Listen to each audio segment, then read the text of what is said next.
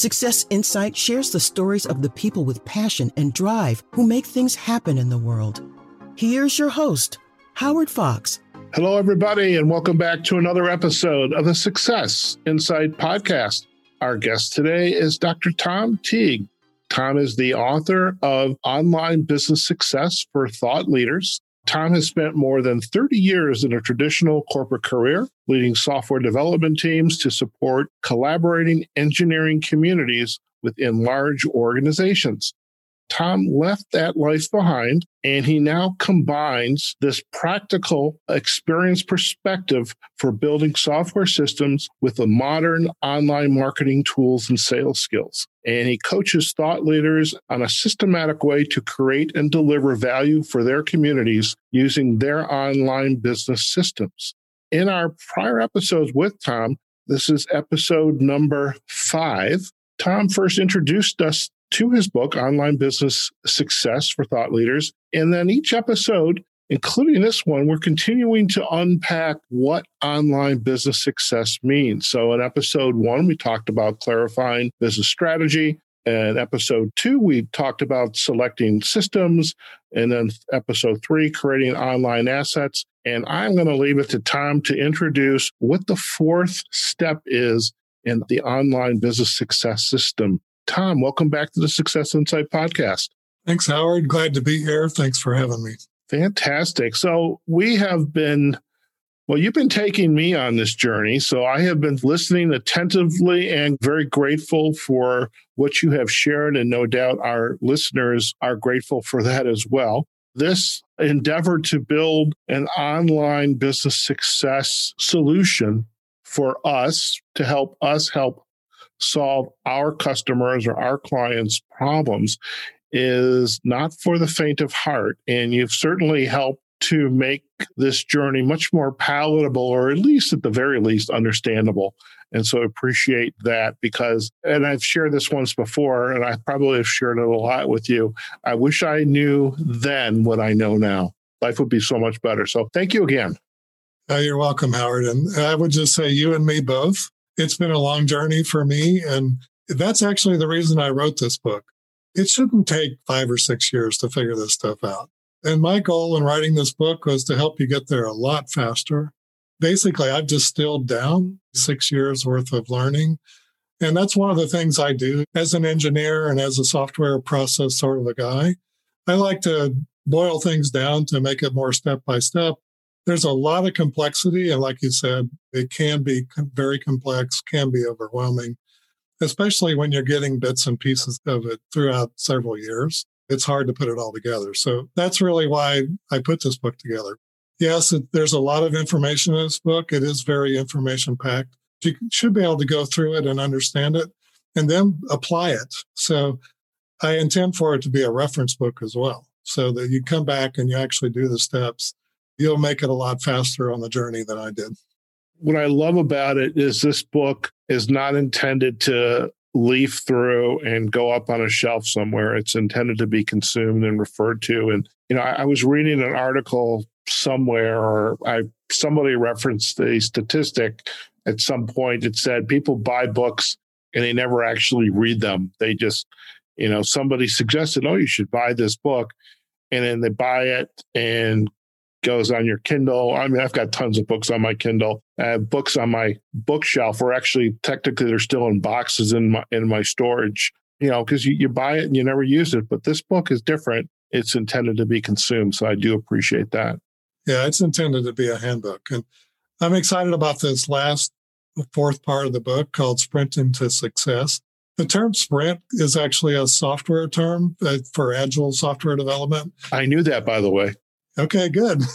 but actually, for, for those who aren't familiar with building software systems, a sprint is uh, basically a project management technique where you basically take a big complex problem, like writing a piece of software or writing a software system. It can be complex. And from my software development experience, it can take two or three years to build a really complex piece of software with a team of people working on it. So, how do you manage that? Well, uh, this, you know, this is something that I started using 20 years ago before they called it agile development. But basically, it's building your software in pieces. from the inside out, or like I talked about in the in the last episode, from the back to the front. You build the core, and then you start building layers and layers and layers over time. And the cool thing about it is you get a working system from the very beginning, and then you just add functions and add another function, add another function. It's really a powerful way to build systems. And what I did was I adapted that way of thinking to how do you build an online business from the inside out, one little piece at a time, so that each little piece, it's not overwhelming. But in the end, you get a really complex system that's built up over time.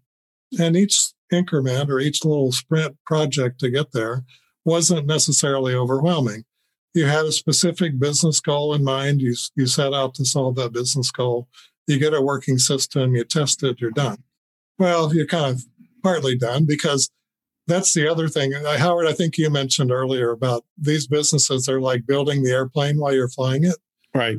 Well, this is how you do that. You basically build something that's working and you launch it and you start flying it and you make it better as you go. But in particular, you start adding things to it. This is the way to kind of build the airplane while you're flying it. It dawns on me that when I start to build this airplane and fly it, I need to be clear on what I'm getting when I make that first iteration, that, that first sprint. Because I think some people feel that they're going to invest, for example, in a website. And then all of a sudden, if I build it, they will come. That only happened in Field of Dreams, I think. So, but that's not the case. So I think the client or the, the business owner, the entrepreneur needs to be aware of what this first iteration's capability is. You're getting, in this case, you know, in a, in a consolidated system like you and I use, like a Kajabi, we have the framework and then we start, you know, perhaps we do just put on some informational pages and that's it. Or we create some assets to begin to accomplish some other pieces of the business. One of the important things that a lot of people want, and I certainly did too when I was starting, is like, okay, that Kajabi license, or even if you're getting WordPress and a couple of other systems, all of a sudden you've got some monthly expenses going on. It's like, well, they're just out of pocket costs and, until you sell something. I suggest to people find something to sell right away that's not too complicated to do and then build up from there. So in this in these two chapters, chapter 12 and 13, I talk, call them jumpstarting your online business and then growing your online business. I've laid out 10 sprints. And I'm not suggesting we go through all 10 of them, but I can at least kind of walk through them. So the first sprint is, and by the way, you start offline before you go online. So the first thing to do is to sell a live workshop. All you have to do to do a live workshop is, well, you probably need to get Zoom or something or, or some other system for broadcasting your workshop. But Zoom is fairly inexpensive. You know, it's $15 a month if you get the pro plan. And then it's just a matter of selling tickets to come to your live event. So let's just say you can set up a two hour workshop or a three hour workshop on your topic and you say, okay, I can sell that workshop for $47, $97, whatever. Let's just say it's $97. That you're going to be teaching something really valuable for $97 and it's going to be worth your audience to come spend three hours with you to learn what you're going to teach them. Well, the Kajabi license, you know, then the basic system is $149 a month. Anyway, the point is you sell maybe two, two people to come to your workshop, you've paid for your software license. So that's that's the point is hey, if you get 10 people to come, you, you actually made some money and paid for your software license. So start off with a live event. That's the easiest thing to do. There's going to be some folks out there that don't realize that they have to get out and promote and deliver this live event. Exactly. So that's where the offline marketing and the offline sales come in you're going to be meeting people on social media, or you're going to be networking. You're going to be going to other people's live events. They'll have networking breakout sessions. You start meeting people. You call them up. You follow up with a with a social media message or an email message, and say, "Hey, let's connect. Let's see. it seemed like you might have an interest in this topic. And, you know, that involves listening, you know, when you're out there networking, listening to people who may have an interest in what you have to offer. And then you just follow up with them. You call them and say, Hey, I'm doing a live online workshop on such and so a date. Would you, would you be interested in coming? So yeah, you do, you do your sales offline. And then the thing you do online is you take the money online and you can automatically send them an email in response. And uh, if you're using a system like Kajabi or another one might be Webinar Jam, you can send out reminder emails to tell people to remind people to show up. So basically, you need you don't need much. You need ability to take money, and you need the ability to send out a registration email confirmation, and then some reminder emails to come to the event. So technically speaking, it's one of the simplest things you can do, and it is a way to help pay for that software license right away. The second sprint is build your core website. So you know, I, I, I, was told this, and a lot of people say, "Oh, I'm, I'm going in business. I got to have a website," and so they think, "Okay, I've got to build a website." Well, I recommend do your do social media and do your live event first, and then build your website. So the web, the core website is pretty simple. It's just three pages. It's your homepage, your about page about you, and a contact page where people can send you a message or call you.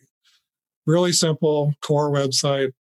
Doesn't have to be too complicated in terms of the technology, but you're going to need that messaging that we just talked about in the last episode.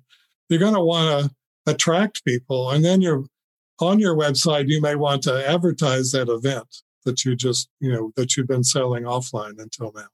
So w- once we go through these sprints, what comes next? I mean, how do we begin to kind of grow and really kind of measure our performance? Okay, so real quickly, the, the real the other sprints are do your lead opt-in, like we talked about on the last episode, social media, get your blog going. There are several things that are outlined across these 10 sprints. So once you've gone through these sprints, and I'll just say in the book, I give you basically detailed instructions about how to do each one. I have little diagrams. I have build this, then that, then this, then that, you know, so th- there's a lot of detail in the book about that and I would encourage you to read that. That's perfect. But then the the next part of this part of the book is okay, you've built your systems. There's a need to test it. So one of the things I learned building software is that your software will get tested. The only question is, are you going to test it or are your end users, your prospective clients going to test it for you? It's less embarrassing if you find problems before your clients find problems. So definitely recommend a very systematic quality check. You know, be sure test each element, like each asset, you know, each web page, each click, each form, each button, every link. Just systematically go through, test them all, be sure they all work the way you're supposed to. The next part of testing has to do though with, with how, how well is your marketing working? So I talk about an early experience I had running an online summit. And it was, a, you know, I didn't make any money on that summit. Uh, I partnered uh, with a colleague of mine uh, to do that. It was a great learning experience. We didn't make any money, but in the book, I talked about, you know, this when you're marketing, there's these various filters, you know. So, first of all, do they see your post? Secondly, do they click and go to your opt in page? Third, did they actually opt in?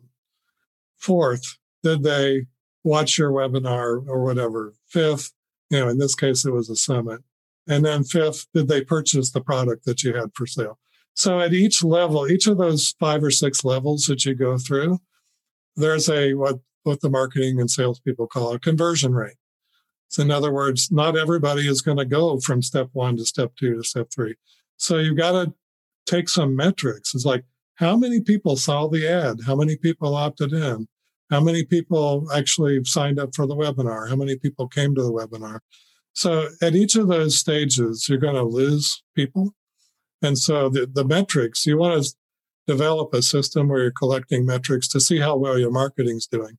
And in the end, especially if you're spending money for advertising, like we spent a little bit of money to advertise, we were not able to recover our advertising costs. But if you're going to set things up, especially with ads, but even with other techniques like joint venture partners and so forth, they're going to want to know what the conversion rate is on your funnel. These things are called funnels. And the reason they're called funnels is because people drop out at each level. And uh, the point is, get, know your numbers, know your metrics. Uh, because at the end, if you're putting money in and you don't get money out, that's money, that's a money losing system. And so you're always looking for how much money went in, how much money did I get out, what's my return on investment. So it's important to measure those things and to get some metrics on how to do that. Fantastic. What I'd love to do, Tom, is to, you know maybe use say another episode to really kind of talk about some success stories or case studies, the good, the bad, the ugly, so to speak. So if you're up for that, I'd love to have you back on for one more episode. Yeah, I'd love to do that, Howard. And you know, we've covered a lot of ground, and I think it might be good to just kind of a quick summary of everything that we've been through. And then along the way, I'll sprinkle in some customer stories, you know, people that, you know, I can talk more, more details on that last one, you know, about the, the summit that we did. So. Before we head out, I mean, is there any other insights from step four uh, that you want to share with our audiences? And then again, we'll, we'll set the stage for our next episode where we kind of get into the review and the case studies. Well, I think what you're going to find with, if you look at that part of the book, it's pretty comprehensive. There's 10 steps from the beginning, initial workshop, all the way to the end, where you're doing online advertising. That's kind of the last step to do. Uh, I guess there's one point I would make, which is when you first start out, you're going to have one customer journey and you're going to want to make that one customer journey work and start getting a return on your investment. And then you're going to be looking to broaden out. So you're going to have multiple marketing campaigns.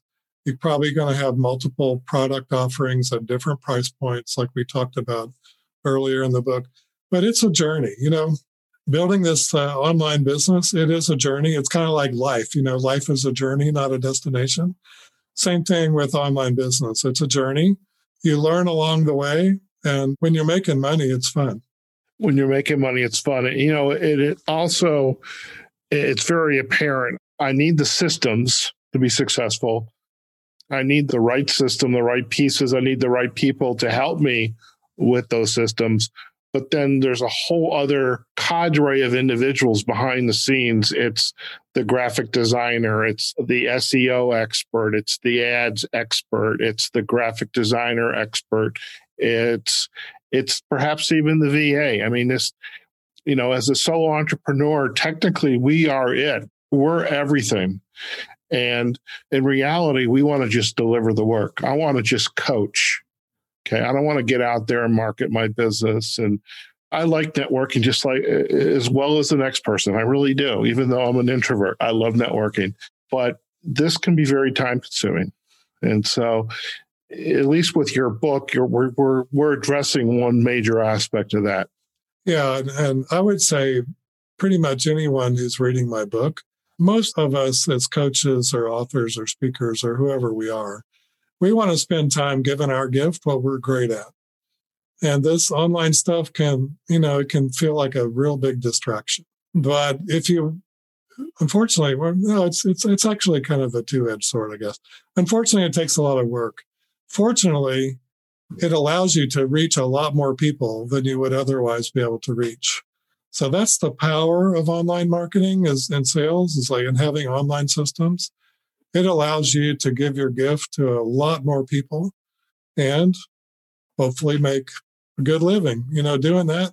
And I mean, that's the ideal, right? Is, is to get paid for what you love doing. So the online systems allow you to do that. They are, they can be kind of a pain in the neck to set them up. But again, I'll come back to that concept of assets. It's a set of assets you're building and yes, it takes a lot of upfront investment, but once they're up and going, they t- don't take as much to maintain. I love that. I love that. Tom, uh, it's been an absolute pleasure once again to, to have you on the podcast. And I'm really looking forward to kind of doing the, this wrap up session with you where we kind of share again some of the key points from the book and the four steps, but also to talk about some of those case studies, because I think those are going to be very interesting as well. So uh, again, thanks for uh, joining us on Success Insight, and Uh, looking forward to having you uh, on the next episode. But before we do head out, if our listeners would like to learn more about you and your work, where are the best places for them to go? Well, you can go to my website, uh, which is choicedigitalstrategies.com, or to get the book, that's onlinebusinesssuccessbook.com. And I'm also on Facebook and Choice Digital Strategies on Facebook. My handle on LinkedIn is Dr. Tom Teague. Fantastic. Well, we will provide the backlinks to the website, Choice Digital Strategies, and also to the book page where you can get a free copy of Tom's book and uh, a lot of other uh, gifts are available there. Uh, all you need to do is just pay uh, a very reasonable shipping and handling. But that website is onlinebusinesssuccessbook.com, and we'll also